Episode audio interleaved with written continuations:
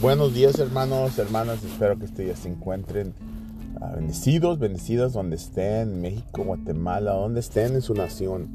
No dejen de seguir haciendo la oración, estamos cosechando la cosecha de la oración que hemos estado orando por mucho tiempo.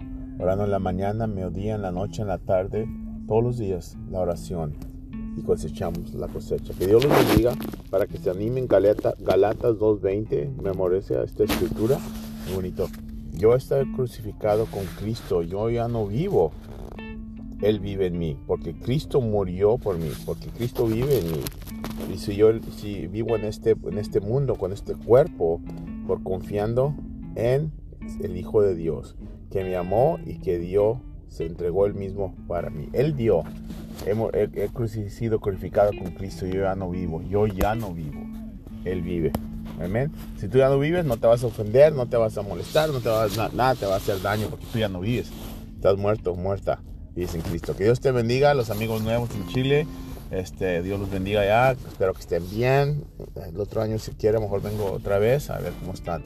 Dios los bendiga en nombre de Jesús. No dejen de entrar a la oración. Amén.